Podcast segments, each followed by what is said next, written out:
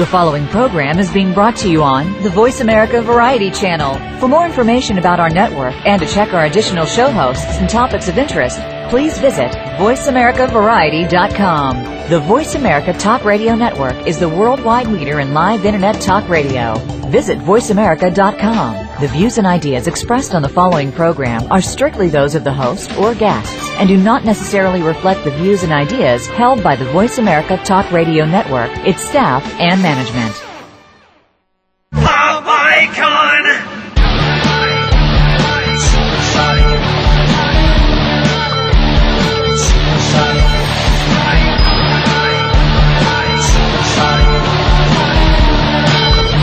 America welcomes you to Stars of PR with Cindy R. Now, here's the host and CEO of BR Public Relations, Cindy Rakowitz. Good morning, everybody, on this wonderful Thursday, end of May. We're here today by popular demand with Ben Kepes, our cloud evangelist, and I like to call this show, which will be ongoing in Stars of PR 2.0, Kepes in the Clouds. And Ben, I really want to thank you again for calling in from Auckland at these weird hours of the night, and I'm going to turn this show over to you so we could talk about software as a service and you could introduce all of your guests. Awesome. Thanks, Cindy. It's, um, it's great to be here again, albeit at 2 o'clock in the morning. Um, so first up today, we're going to talk to Alex Chriss from Intuit. And Intuit's probably an organisation uh, of, of, of, all the of all the people we're talking to today, this is one that uh, doesn't really need any introduction. But nonetheless, Alex, if you can give us a bit of a uh, brief précis about um, about who you are and, and, and, what you guys do. Sure. Thanks, Ben, uh, and uh, thank you all for having me uh, this morning. It's great to be on on this show. so my name is Alex Chriss. I'm the business leader for the Intuit Partner Platform, and I'll give you a quick overview of what the platform is. Uh, many of you are familiar with our Intuit products, uh, Quicken, TurboTax, and QuickBooks. Uh, we've had these products for, for quite some time. Uh, Intuit's been around for 25 years. Uh, but most of our customers on these products uh, are desktop customers. We've delivered wonderful desktop software over the years. And as we're looking at software as a service and the cloud and all the advantages that uh, that it can bring to, to consumers and businesses alike to move to uh, to the web. Uh, we've started to change our strategy and and and figure out how to move our desktop users and our desktop assets to the web. It's what we're calling connected services because there's an advantage in having these applications work together. So the Intuit Partner Platform is our ability to take our products uh, and uh, products from third-party developers that we've reached out to, and bring them together into a uh, into a single ecosystem to allow these apps to work together. So I'll give you a, a quick example, which is uh, our QuickBooks uh, QuickBooks product, allowing you to do financial management uh, of your of your business. You have a customer list in there. That customer list is something that should be accessible if you're using uh, a CRM application to run your Salesforce. And if you're using a project management application to run your your projects, you should also be able to have your customer list there as well. So this is what we mean by connected services, having all the data work together and making a, a single place for, for a business to be able to get all of their work done. So it's, it's taking this desktop product and, and, and leveraging parts of it across the web for all intents and purposes. That's right. Okay. Uh, it's, it's, it's really interesting to me. I mean, um, well, accounting software is something that I follow quite closely, and, and, and worldwide there's, there's sort of three main companies doing accounting software, and, and it seems that um, of, of the three, you guys kind of understand most or or are reacting most to the, the potential that, that the web connectedness can bring. And I guess I guess the reason for maybe being a bit reluctant to do that, rather than technological technological are, are, are often cultural and, and, and, business case, and yet you're really leaping at this. I mean, what what internal thoughts are going on on around that? Yeah, so we think that uh, uh, you know, there are a number of, of, of uh, reasons why we're very excited about this.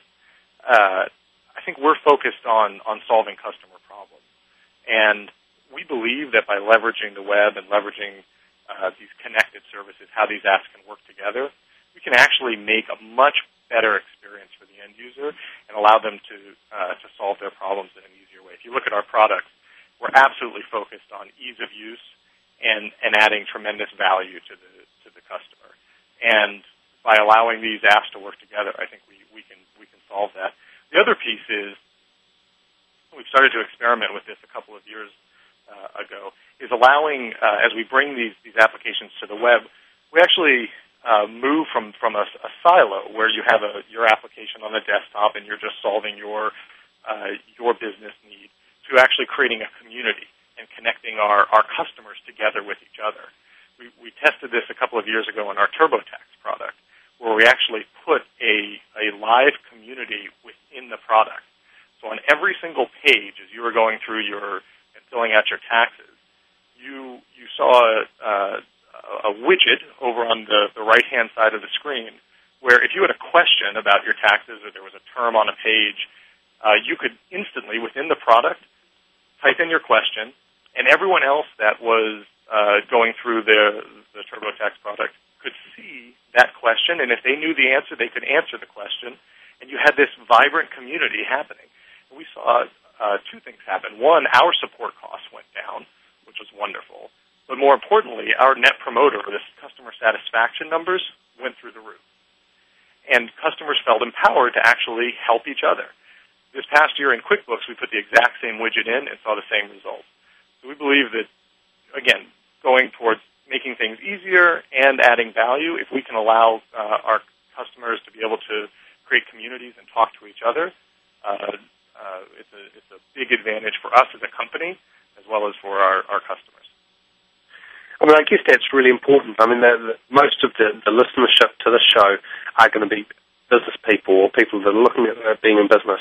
And so for them, it's really about what can this move do for me in terms of value, you know, and, and and those are the questions that they're going to ask. And, and I guess with that connectedness comes things like um, the ability to have other people have a view over over your information, you know, be your financial advisor or your partners or board of directors or or what, or what have you, or things like the the ability to, to, to leverage the knowledge of community in ways that you've talked about, but even other ways, I guess things like like say benchmarking of financial data or, or, or data or, or, things like that. And what you know, what other possibilities without giving away your uh, your business secrets? What other possibilities do you see around this? Oh, I think you're hitting on something key, which is uh, the, the advantage of the web. You know, this, at the end of the day, this is still just software, right? We're still just trying to solve problems, but you as a business user should be expecting more from your software as we move to the web. So you should be expecting um, uh, being able, uh, businesses and, and software providers to be able to take this data, take some of the rich information that you're able to provide them, and then give you uh, uh, very clear analysis of how your business is running and how you could potentially save money and and create more more opportunities for your business as well. And uh, those are some of the products we're focused on, and we're reaching out to other developers. So we know that as a company, we're not going to be able to solve every problem that a small business has. But we do believe that your applications, the ones that we're solving, should work with all the other applications that you need to solve your business. So we've reached out to other other software providers and and have invited them to join our ecosystem. And our uh, the website that we have is uh, marketplace.intuit.com where you can find all the all of our offerings and our third party offerings. And again, these offerings work together. So when you come in, again, you should expect that whether you're using a piece of software to run your sales team or a piece of software to run your finance, that these these all should be working together and should be helping you both save money and figure out how to actually grow your business in uh, in uh, you know, these economic times, which are, are certainly challenging. And, and I guess um, the the strategy that you guys have can, can be described as as allowing the web to to um, to augment what happens on the desktop. Do you see that as, as an end game, and that, that there's still going to be desktop software that's just kind of connected to the web, or do you see an eventual move to everything being on the web in the clouds? Yeah, I think it's our responsibility as as software providers to make uh, make that move seem seamless. Uh, they're, they're uh, and, and we're seeing offerings right now uh, that are um, that are actually straddling both. So, for example, uh, uh, offerings leveraging things like Adobe Air, where you have this desktop piece of software that you actually install, but it's connected. It's moving the data back and forth between between the web and the cloud and uh, and your desktop. Um, but but at the end of the day, I don't I don't think uh, uh, a business person cares whether they're opening up their application in a browser or opening it up uh, on their desktop. I think they just want it to work, and they want it to work very well, and they want it to solve their problems. And it's our responsibility to make sure that you know, moving to the web doesn't mean that you're losing functionality or you're losing security or you're losing anything from that desktop app. It should absolutely be incremental value, uh, and that's uh, you know, we we believe the promise is there. We believe if if we can move that data uh, to the cloud, that we can create uh, far superior applications, and that's uh, that's what we're focused on. So I guess you're saying that there, there could be a time in the future where the whole of the for example, the, the QuickBooks application was was in the clouds, but that that move would, would seem seamless to the to the customer, and they wouldn't even notice. Yeah, we have we have an online product now. We have QuickBooks Online, uh, yep. which is a completely SaaS-based uh, offering. So you know, it's, it's entirely run in a browser. Um, but again, I think uh, you know we, we need to be able to make sure that that what, whatever product we run, whether it's QuickBooks Online or our TurboTax Online product or any of the products uh, at our marketplace uh, that are run in the browser, that they're still providing the right functionality and actually providing even better functionality than you would find from a desktop product. Okay. Um, this is a good time to, to, to, bring in our second speaker, Alex, while you're still on the line. Um, we've got Pat Matthews from Rackspace on the line. Um, Pat, could you give us a bit of a brief intro into what um, you Rackspace do because you're, I guess, a little bit less less well known than Intuit. Yeah, sure thing, Ben, and, and thanks for having me. So I am the uh, co-founder and general manager of the email and applications division at Rackspace. And to give you a little background on Rackspace, so Rackspace is a 10-year-old company. We are the world's leader in hosting. And so for, for many years, for 10 years now, we've been uh, we've been doing server hosting. We've got eight data centers worldwide, and, and we host all kinds of mission critical applications for businesses all over the world.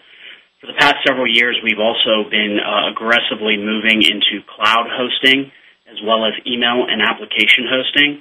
And we have done uh, the, the latter two via organic growth as, as well as acquisition of some specialty companies in, in both of those markets.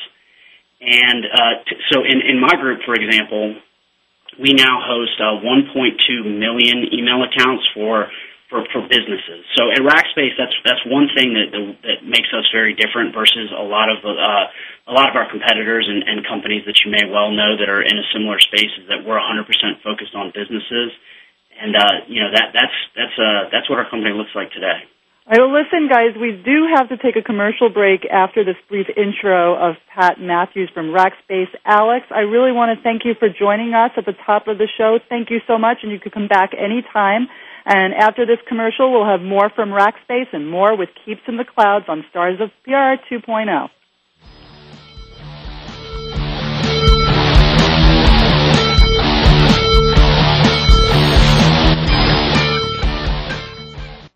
News. Opinion. Your voice counts. Call toll free 1 866 472 5787. 1 866 472 5787. VoiceAmerica.com. Movie premieres, TV specials, radio shows, film festivals, restaurant openings, fashion shows, charity events, product launches, parties, media training. At BR Public Relations, we do everything except make empty promises. Grand openings, crisis management, speaking engagements, television, movies, radio shows. BR Public Relations gets the job done, whether it's an intimate party or a huge film festival. In fact, you've probably seen our work in the New York Times, on the evening news, CNN, and the morning shows. Now, it's time for us to assist you. Turn saleability into profitability with the help of BR Public Relations. Visit us online at www.brpublicrelations.com or call 1-818-783-3307. Movie premieres, charity events, TV specials, radio shows. BR Public Relations. We do it all. www.brpublicrelations.com. When you think about change in your life, do you think about yourself? How does that translate to growth in your business? The change we want to see in our business starts with ourselves as leaders and the impact we can make. Join host Linnea Hagan on a terrific journey that takes you from motivation to inspiration every Tuesday at 12 noon Pacific Time and 3 p.m. Eastern Time. Listen for Abundance Leadership right here on the Voice America Business Network. Abundance Leadership. Grow your business, grow yourself. Looking for a good time? We've got a show that will give you a wild ride. This show will make you feel good, and it's not even bad for you. You need your time to let loose. It's time for a feel good party. Pull up to the computer, mix yourself a drink, and turn up the speakers. Happy hour is here. Every Tuesday at 5 p.m. Pacific, 8 p.m. Eastern. It's called the biggest radio show in the world. Hosted by international personality and pundit, Michael DeMarco. You don't know what's coming next. The biggest radio show in the world on Voice America. Stimulating talk. Gets those synapses in the brain firing really fast. All the time. The number one internet talk station where your opinion counts. VoiceAmerica.com. Pop icon! Welcome back to Stars of PR with Cindy R. If you have a question or comment, call in at 1 866 472 5788. Now, back to the show. Here's Cindy Rakowitz. We're back with Stars of PR 2.0, and I like to call this special Kepes in the Clouds because we have um, 2.0 evangelist, Ben Kepes, cloud evangelist, SaaS evangelist, and he's teaching the world that it's okay to use these desktop applications. And joining us in the second segment, we have Pat Matthews from Rackspace, and he introduced himself in the last segment. But why don't you talk again, Pat, about Rack, what Rackspace is for those listeners that just joined us, and then it's over to you, Ben. Sure thing. So uh, Rackspace is the world's leader in hosting, and and so we have three lines of business at Rackspace. We do server hosting, we do cloud hosting, and then we do email and application hosting. Uh, in, in terms of the email and application group, which is the group that I represent today, uh, we host 1.2 million business email accounts for companies and organizations all over the world. Uh, we do leverage both the cloud as well as traditional servers in order to provide the, the services that we offer our customers, and you know that's that's that's what we look like today. Cool. I mean, 1.2 million people. That's a that's that's a bunch of email addresses. Um, there's there's some real scale required in that, and I guess most of our listeners aren't technologists. That's that's a reasonably mind mind blowing number. Yeah, absolutely. And I think it's important to note too that those are all paid email accounts. So, you know, one of the things that, you know, a lot of times companies will compare us to Gmail and Hotmail and, and some other companies that, that host email on the web or in the cloud. And, you know, that's just one distinction that I'd like to make is, you know, our, our customer base is filled with power users and business users who rely on email every day for their business communication. And it's, it's interesting talking to you compared to say Alex Chriss, who we talked to earlier from Intuit, because Intuit's a company that, that's, that's very much a traditional software company, desktop software, that's that's seeing the web as, as being important and moving into that. Whereas you guys, you know, everything you do, as far as I understand, is is, is online, is, is is hosted, and so you've got a different kind of starting paradigm. Is that is that a fair comment? I, I think it's I think it's a fair comment. I think there's one twist to that, Ben, and that twist is that we host everything on the web. However, we make all of the data that is hosted on the web accessible in via many different methods. So, for example, a lot of our customers, although we provide a web-based interface to to our email accounts, a lot of our customers use Microsoft Outlook, which is a desktop application to to you know check and send emails or or what have you. So you know we also see sort of a blend when it comes to desktop versus cloud applications. Um, and, and I think that we're going to see that for some time. I mean, you know, our main value proposition that we bring to our customers is that they no longer have to manage complex software applications. We take those complex software applications like like our email platform or we also host Microsoft Exchange, which I would argue is one of the most complex yet most powerful software applications in the world. And, and so we take these really complex software applications and we turn them into really easy to use services. And, and part of our value proposition is allowing customers to access their email or their data in any just about any method they want. Like I said, Microsoft Outlook, but also you know iPhones and mo- you know mobile devices like BlackBerry are very popular these days, and, and so uh, you know that's an important part of our business as well. Okay, and so so your your mail offering, for example, is, is available over any of those different platforms. Yes, absolutely. Cool. And uh, I guess um, you know, given that the, the people listening to this are, are business people and not technologists, there's going to be some concerns around there, out there, the whole security and, and, and, and privacy issues. You know, what, what answers do you have to those people? Well, so a few answers. No, number one, you know, I think that security is, is a concern whether you're hosting your email or important applications on your own or whether you're moving to a vendor in the cloud. And so one thing that I would say, one overarching thing that I, I would say is that, you know, we, we are really specialists at what we do. And so we've got a security team. We've got all kinds of engineers and, and people on staff that are focused on delivering secure applications over the web. And so I think that, you know, I think it's always going to be a question. It's not the easiest one to answer. But I think that what every business needs to do is they need to they need to talk to their vendors. They need to they need to ask the security question. They need to talk to the, the technical people within a vendor like like our company and really understand how how we view security.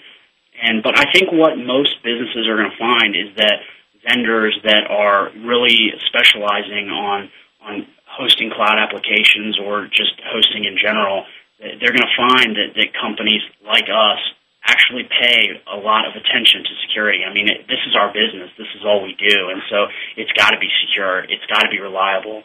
And in terms of privacy, I think that's a really good one too. And, and there are all kinds of different vendors out there. So it, it's an important question to ask.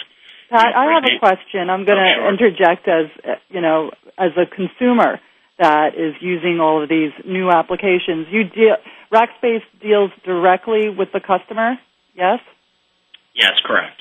Okay, so in terms of customer service, um, you know, are are you billing extra hours for customer service and concerns, or how how does the pricing model work from the consumer side?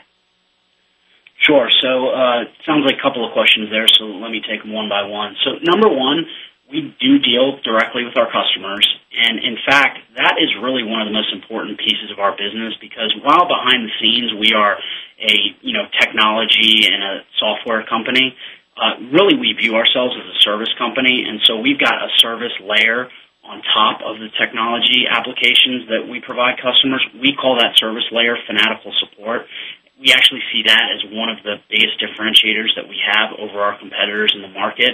And so the way that we charge our customers for the, the hosting or software applications that we provide them is, is we do it on a per unit basis. So in the, in the hosting, in the server hosting side of our business, we charge a monthly hosting fee in the email and application side of the business, we charge a, a, monthly email account fee, and then Fanatical support comes with that fee that you pay us on a monthly basis. Okay, so if a customer, you know, has is a little techno-tarded, pardon my expression, I don't mean to insult somebody, or technologically challenged might be more politically correct. you would, um, you know, you would have a customer service rep stay on the phone with that person without extra charge as long as they are paying their monthly fees. Yeah, absolutely. And I'll give you a good example of that too. So in our email hosting business, for example, one one of the you know one of the interesting pieces of our business is that moving from your in-house server, Sinclair Schuller, to our hosted uh, mail application, there there are a couple of things you have to do. You have to do some technical things like change your MX records and reconfigure your Microsoft Outlook and potentially migrate some of your data from the in-house server to, to our hosted platform. And so we've actually got a dedicated transition team that helps you do that every step of the way. And so, you know, we realize that technology is intimidating and that it can be complicated and complex. And so we see our role as, as making the technology as simple and easy to use as possible. And we see a big part of that as, as human intervention and, and really helping walk our customers through it. Whether they're technical or not, it doesn't really matter. I mean, if they have a question, we're here to help. I guess that I mean that's quite an interesting point. Um, you know, looking at that sort of payment conversion. You know, if we're talking about something like your your email product, that you know, how much is involved for a user in that? Sinclair Schuller. Thank you, Sinclair. Um, Please stand by, and we're going to get to you in the next segment. I'm sorry. Stand by, stay on the line, Sinclair, and carry on, Ben. so, so how much how much work is it for someone, Pat? So you know, it actually depends on on the environment you're coming from, and the, you know, there's there's a whole bunch of variables that, can be involved. So, for example, if a customer uh, with 10 or 15 mailboxes is moving over to our platform and they don't have a lot of data that they want to move over, then it's actually a very simple process. If it's a larger company with a lot more data, then it's still a simple process, but we just got to collaborate a little bit and work together to, to move that data from the in-house platform to the, the hosted platform that we offer. So uh, overall, it's it's not difficult. It take there there is a little bit of collaboration involved between uh, the two companies. And uh, but you know this this is this is what we do, and, and we're experts at this, and we're doing it every day. So you know, like I said, we try to take an intimidating process and make it really easy for our customers. Okay, I mean, I guess you know we we come up against the the, the same old thing, which is that a lot of people say, oh. It's just too hard, you know, shifting from from anything to Sinclair Schuller. Too hard. You know, how do you how do you answer those people? so how do we answer people that say that just moving is too hard? Yeah, what you said. Well, so look, I think it's actually a great question, and we typically are not talking to a, a lot of a lot of people that that you know with that type of mindset. What we what we really do is we are we end up talking to a lot of people every day and acquiring a lot of customers because of the pain points that they're experiencing, and and by hosting their applications on their own. And so those pain points typically drive people to want to outsource already and to want to partner with a company like ours. And so, you know, most of the time we're, we're dealing with uh, customers or prospects all day long that those pain points are so great that they're ready to make the move and they just want to know what they have to do in, in order to make it. And so there again, you know, we just try to make it as easy as, as easy and, and as seamless as possible for them to move to our platform. But this is a what I would consider a very pain-driven in- industry where you know the, the pains that that IT managers worldwide are really feeling in hosting their own email and, and applications. Well, listen, we have to wrap up now with this segment, and I want to thank you.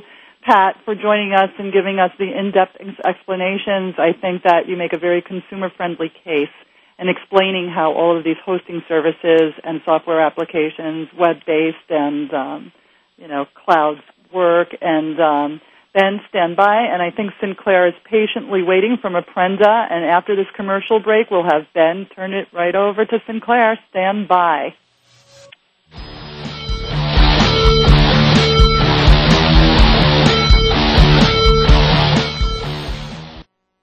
Ask the experts. Call toll free right now 1 866 472 5787 and ask our All Star team to answer your question. That's 1 866 472 5787. Thank you for calling. VoiceAmerica.com.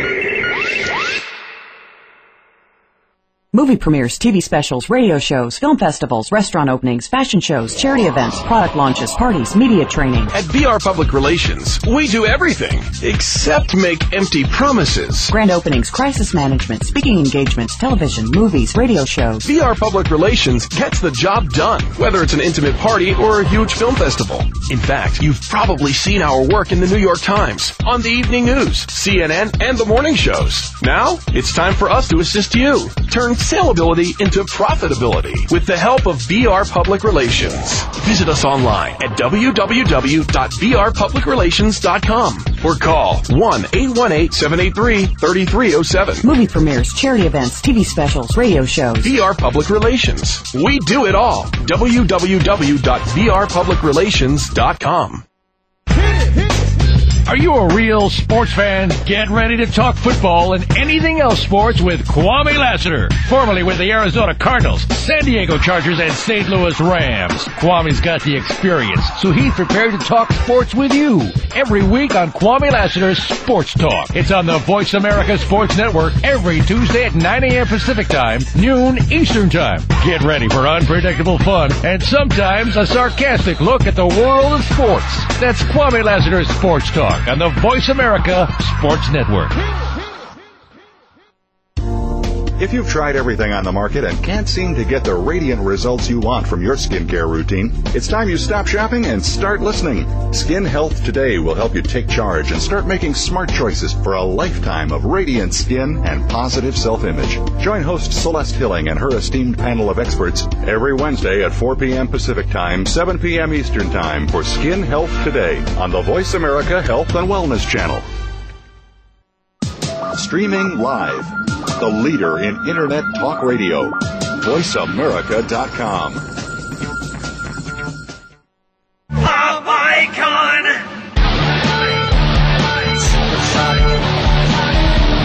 Get free advice from crisis communications guru Cindy Rakowitz now. Call 866-472-5788. Let's get back to Stars of PR. Here's the host and CEO of BR Public Relations, Cindy Rakowitz.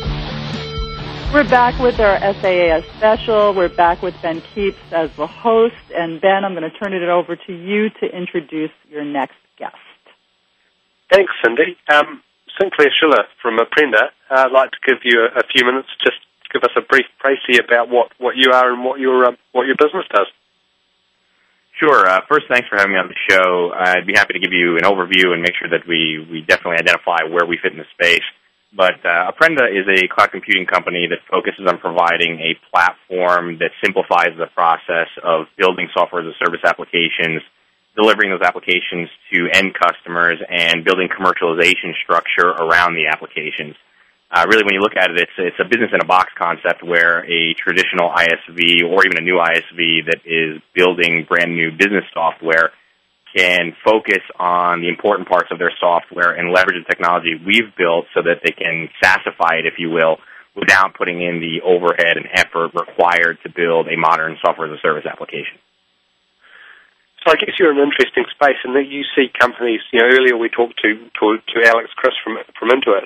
You see companies not Intuit themselves, but companies like Intuit that are that are kind of dealing with the struggles involved in in, in, in migrating from, from desktop to, to the clouds. Um, and that, yeah, that must be quite interesting to, to, to hear those those conversations. No, they definitely are because a lot of the conversations are very valid. There are quite a few difficulties in making that transition, and they fall into two camps really. If you look at the the problem space, the problems generally start to materialize on the technical end of things, but uh, quickly start to show their face on the business and operational parts of a business. And that's a difficult transition for most people, understanding how do I how do I switch gears here and move from this desktop oriented business model and technical model to a cloud oriented business model and technical model. I think, I mean, it's interesting because most of the most of the listeners to the show are, are, are users, are, are, business people, and so for them, you know, the technical issues are, are, kind of secondary. Um, you know, it's more trying to get a handle on, on the potential and what, what a move to, to, to being in the clouds can actually bring to them. You know, what sort of nice nice stories have you got around around extra value that, that being in the clouds can bring? Well, I think if uh, you boil it down, the essence of a cloud-oriented business model focuses on a revenue stream that tends to be uh, less feast or famine and more oriented around stability. Uh, but with that comes a variety of problems, and that's where the that's where the hiccup is in making that transition. But in terms of raw value, that really is one of the key propositions. If you look at the software space in general and traditionally, it's been focused on a very discrete or lumpy revenue model where you would have license sales and you might have a thirty or forty thousand dollar contract and a bunch of customers buying these contracts with some sort of yearly maintenance and support fee. but if something didn't come through, it would jeopardize short-term cash flow and short-term revenue. And that would always be a situation that somebody didn't want to be in, obviously. Uh, moving to a cloud model, you don't really have that because the idea is that everything becomes a utility, very much like you pay for electric in, say, your business. Everybody's familiar with the model. They utilize it right now in a variety of other facets. But the proposition is that they should be selling what they uh, what they offer in that utility fashion, as opposed to a traditional license fashion with that lumpy revenue. And their customers would pay them very much like they pay for electricity.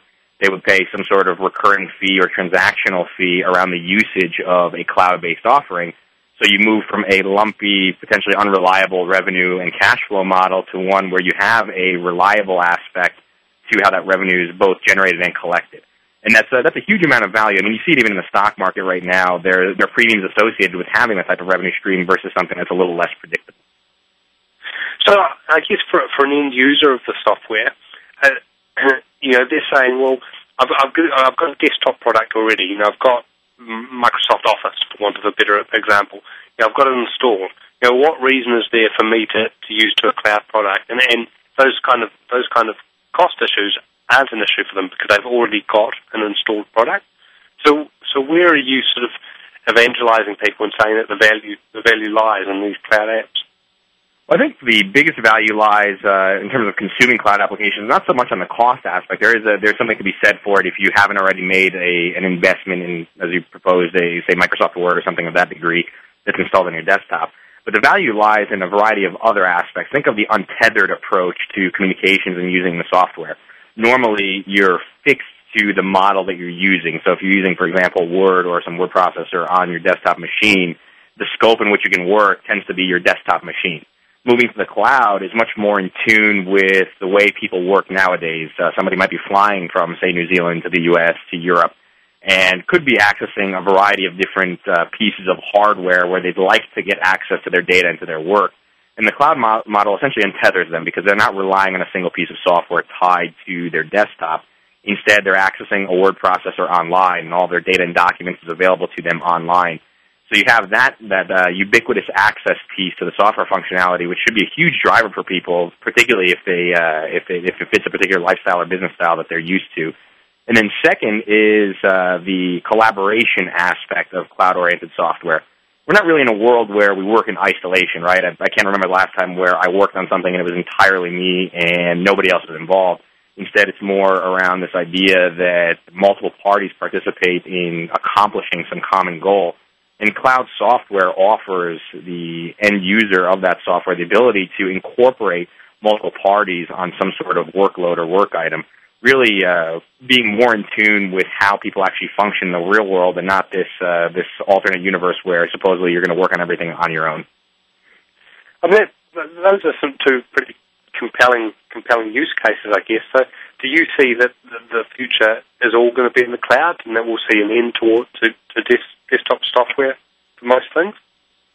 You know, I think a majority of it is going to be in the cloud. If you look at, uh, it's it's a really dissection of what software looks like. A lot of software, horizontal software especially, things like word processing or that have uh, ubiquity across multiple industries, they generally don't have any sort of significant requirements that would need a desktop counterpart or to exist solely on the desktop. In some cases, some software has a certain level of complexity or uh, we'll call it number crunching requirements that it might need to live on a desktop for now because we don't have the bandwidth and processing needs to really achieve it. Think of something like CAD rendering. If uh, you're a partner at a civil engineering firm and you design bridges for a living, there's a potential in the future to have CAD online in the cloud. And, and my personal opinion is that we will see that in the future, potentially in the near future. But uh, short term, right now, there is a distinction. A lot of those types of applications that are very heavy and thick in nature still need to reside on the desktop until technology catches up and uh, and provides pace behind the uh, the movement of the cloud. Okay. So so you say it, um, it won't happen overnight, but it will happen.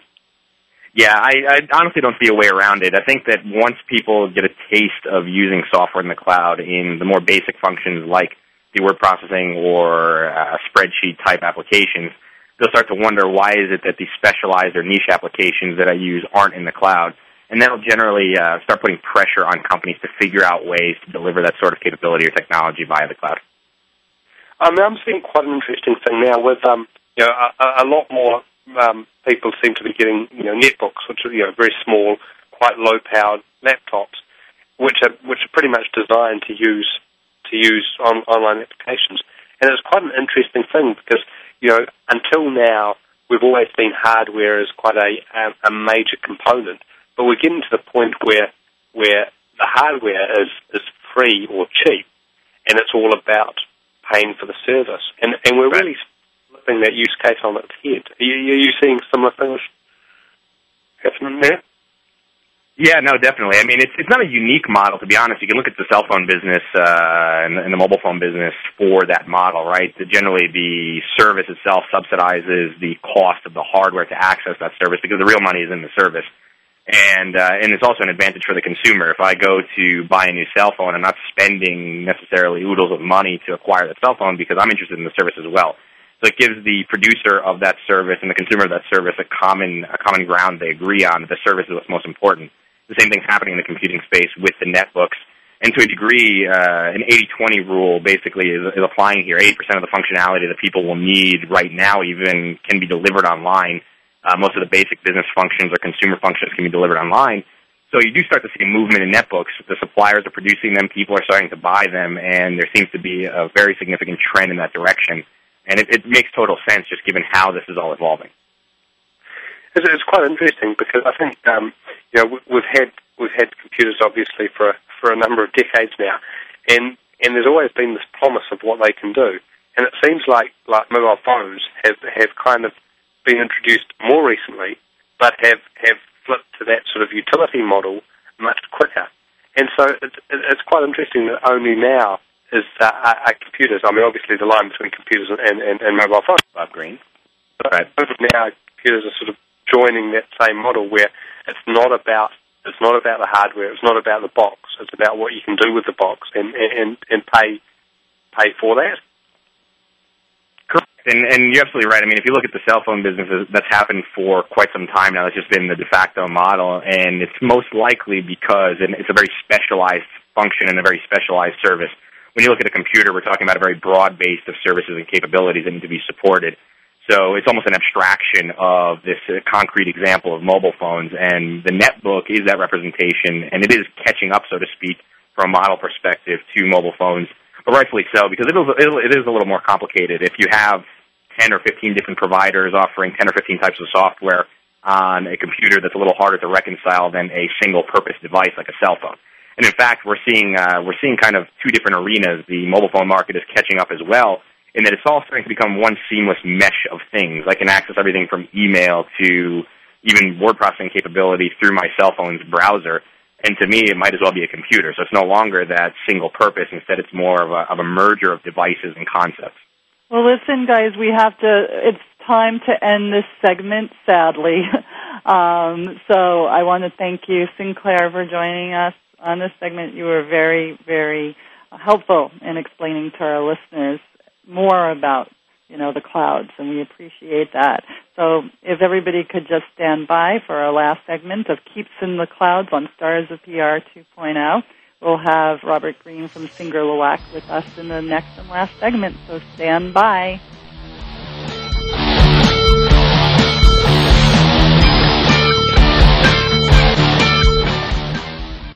Talk, talk, talk. That's all we do is talk. If you'd like to talk, call us toll free right now at 1 866 472 5787. 1 866 472 5787. That's it. That's it. VoiceAmerica.com. Movie premieres, TV specials, radio shows, film festivals, restaurant openings, fashion shows, charity events, product launches, parties, media training. At BR Public Relations, we do everything except make empty promises. Grand openings, crisis management, speaking engagements, television, movies, radio shows. BR Public Relations gets the job done, whether it's an intimate party or a huge film festival. In fact, you've probably seen our work in the New York Times, on the evening news, CNN, and the morning shows. Now, it's time for us to assist you. Turn saleability into profitability with the help of BR Public Relations. Visit us online at www.brpublicrelations.com or call 1-818-783-3307. Movie premieres, charity events, TV specials, radio shows. BR Public Relations. We do it all. www.brpublicrelations.com. We some hard hitters. We some hard hitters. Hard Hitting Radio is a new kind of sports and entertainment show. Your hosts are NFL veterans Mark McMillan and co-host Byron Evans. It's an hour of hater-free radio every week. You'll hear interviews with top athletes, celebrities, coaches, and fans. It's humor, hits, and conversation. Hard Hitting Radio is on with McMillan and Evans. Listen Fridays at 3 p.m. Pacific Time, 6 p.m. Eastern Time on the Voice America Sports Network. Are you ready to go green? You've asked, and we've heard you. Voice America presents the Green Talk Network. Environmental topics are at the forefront of our society, and the Green Talk Network is here to keep you up to date on the latest trends and new innovations for the eco-conscious lifestyle. We'll help promote a variety of ideas on the environment, from global warming issues to how you can become more eco-friendly in your daily activities. Be a part of the solution, not the problem. Visit the Green Talk Network page on voiceamerica.com and tune in to help spread the green. The Internet's number one talk station. Number one talk station. VoiceAmerica.com. Pop icon.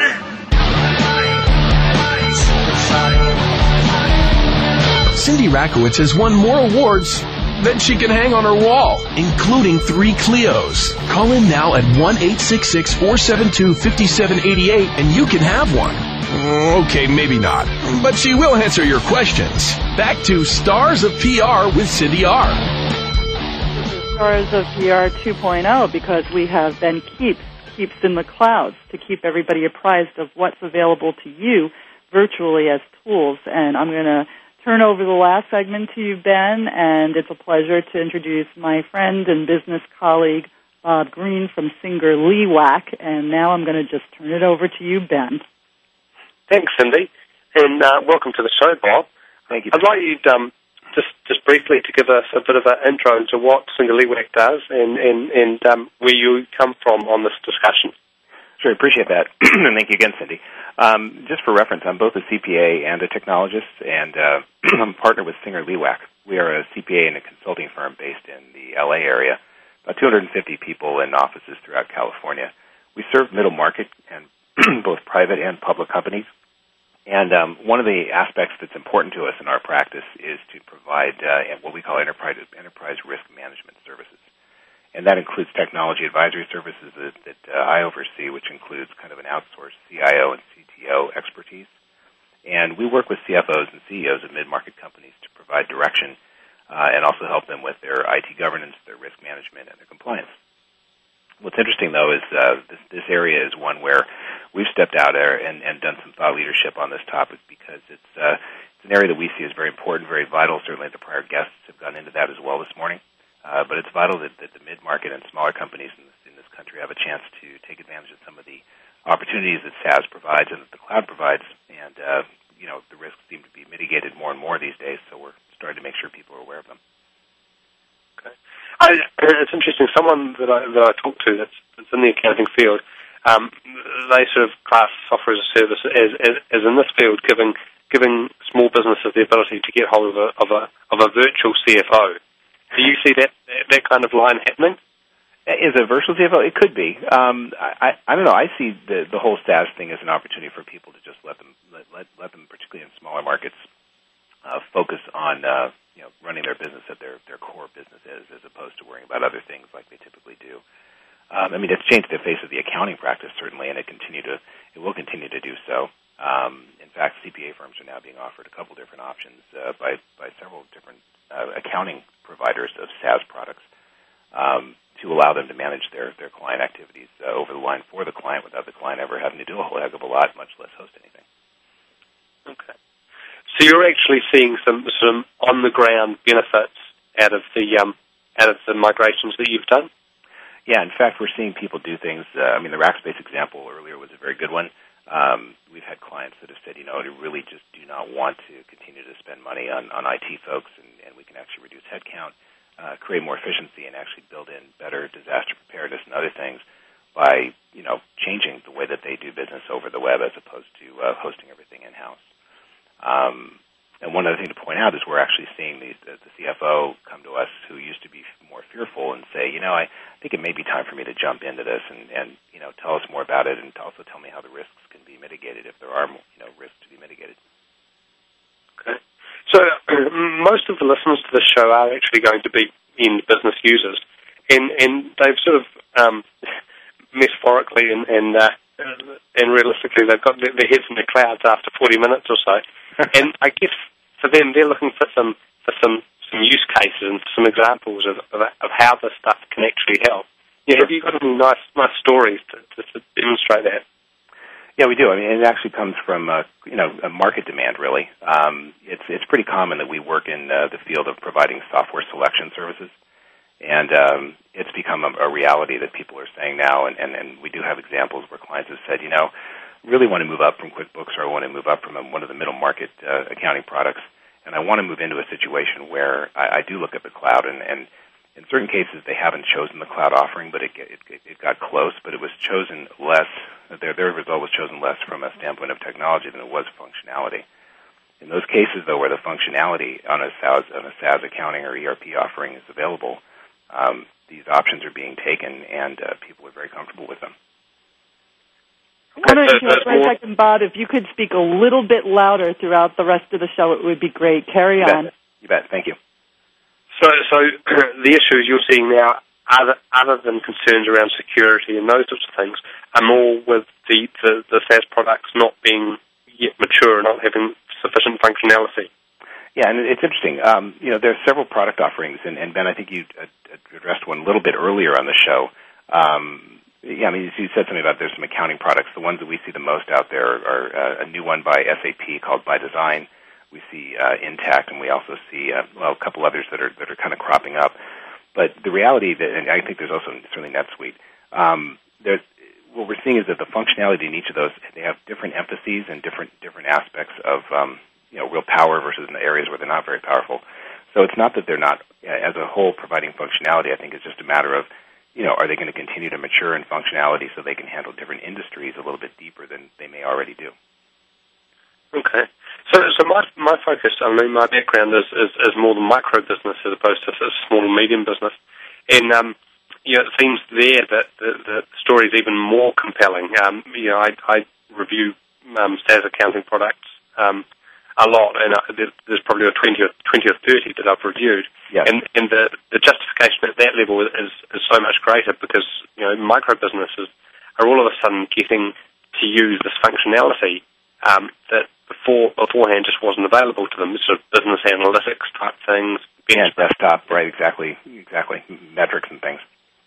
Do you, I mean, do you deal with that, that sort of marketplace or you're more the medium level well, our marketplace is going to be more of a uh, probably a little bit above the micro uh, because we're looking at people that are looking to invest uh, anywhere from you know a hundred to five hundred thousand dollars typically on a on an implementation of accounting software. Um, and they're looking to basically cut that way down if they can remove the, the hardware purchase part and the, the IT staff management part, and, and certainly the, some of the risks and the disaster preparedness part. That's where SaaS comes in. So, so I guess I mean it's a question I've asked everyone this morning. You know, how much do you see going going online, going going to the clouds given time? You know, do you see everything is going to be delivered that way, or, or just parts of, of, the puzzle? I think I agree with our, our panelists this morning in that I, I think it's all going going that way. Uh, not not everything, um, and I, I'm sure we've all been to some of these conferences where you have a company who's got so much intellectual property that they can't put certain parts of their business in the cloud because they're just not comfortable. And I'm not sure how we're going to get over that, at least in the near term. But uh, you know, if I'm a fiduciary, whether I'm a CFO or a CEO of a company of any size, I mean, I think that's one of the things I do want to concern myself with. But you know, barring that, you know, I think we have to move forward and realize that you know, with all the assurances provided now in SaaS offering uh, uh, by, by SaaS offering publishers, there is less and less risk of people actually having access to your data when it's in the cloud, as opposed to certainly the micro and small markets where the, your data may be more accessible in your business than it is in the cloud. It's interesting. Something, you know, something that I'm seeing is that, um, you know, especially as I say in the smaller end, is that businesses want, want to change, you know, want to move to SaaS, but they'll have a situation where their professional advisor, be it accountant or lawyer, is, is really risk averse and um, is happy just sort of fulfilling that compliance role and keeping them on a on a traditional product. Right. You know, it's really interesting talking to you, who's obviously um, you know within that um, stayed in traditional market, but is, is doing differently. Well, you know something. I appreciate that, Ben. The, the problem that we see out there is ignorance, right? I'm sure you, it drives you crazy too. Uh, what, what we feel like is that, that a lot of professionals who don't really understand uh, the, the true nature of, uh, particularly as you'd mentioned, micro and smaller business technology. You know, it is so much more common for people's servers and, and their data to be accessible by anybody within their business with a, with with a, you know without any effort, or even those outside their business without a lot of effort that these SaaS models can truly provide that level of security that, that they don't have, and probably increases their their security multiple fold. Listen, guys, we have come to the end of the segment, and I'm really sorry. And I think Bob, we have to invite you back on so that Ben Kepes can talk to you, Bob Green, Singer Lewak, about you know the growing larger cap company audience um, because it's something that is probably new to a lot of the journalists out there that are covering the entrepreneur. So why don't we just say that this was a great show? I want to thank you, Ben Kepes, Cloud Evangelist, Cloud Avenue, and I want to thank you, Bob. And we'll do this again real soon. Thank you so much, and I want everybody to keep SASY, or S-A-A-S-Y. Thank you, Cindy. Thanks again, and have a great day. Thank you.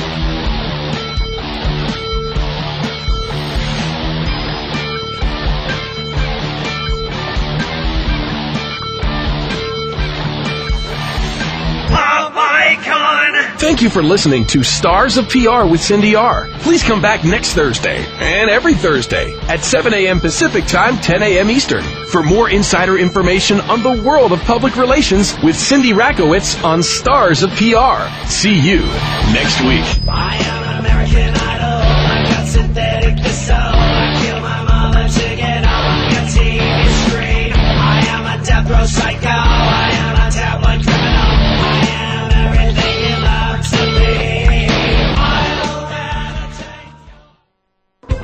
Thanks again for listening to the preceding program brought to you on the Voice America Variety Channel. For more information about our network and to check out additional show hosts and topics of interest, please visit VoiceAmericaVariety.com. The Voice America Talk Radio Network is the worldwide leader in live internet talk radio. Visit VoiceAmerica.com. The views and ideas expressed on the preceding program are strictly those of the host or guests and do not necessarily reflect the views and ideas held by the Voice America Talk Radio Network, its staff, and management.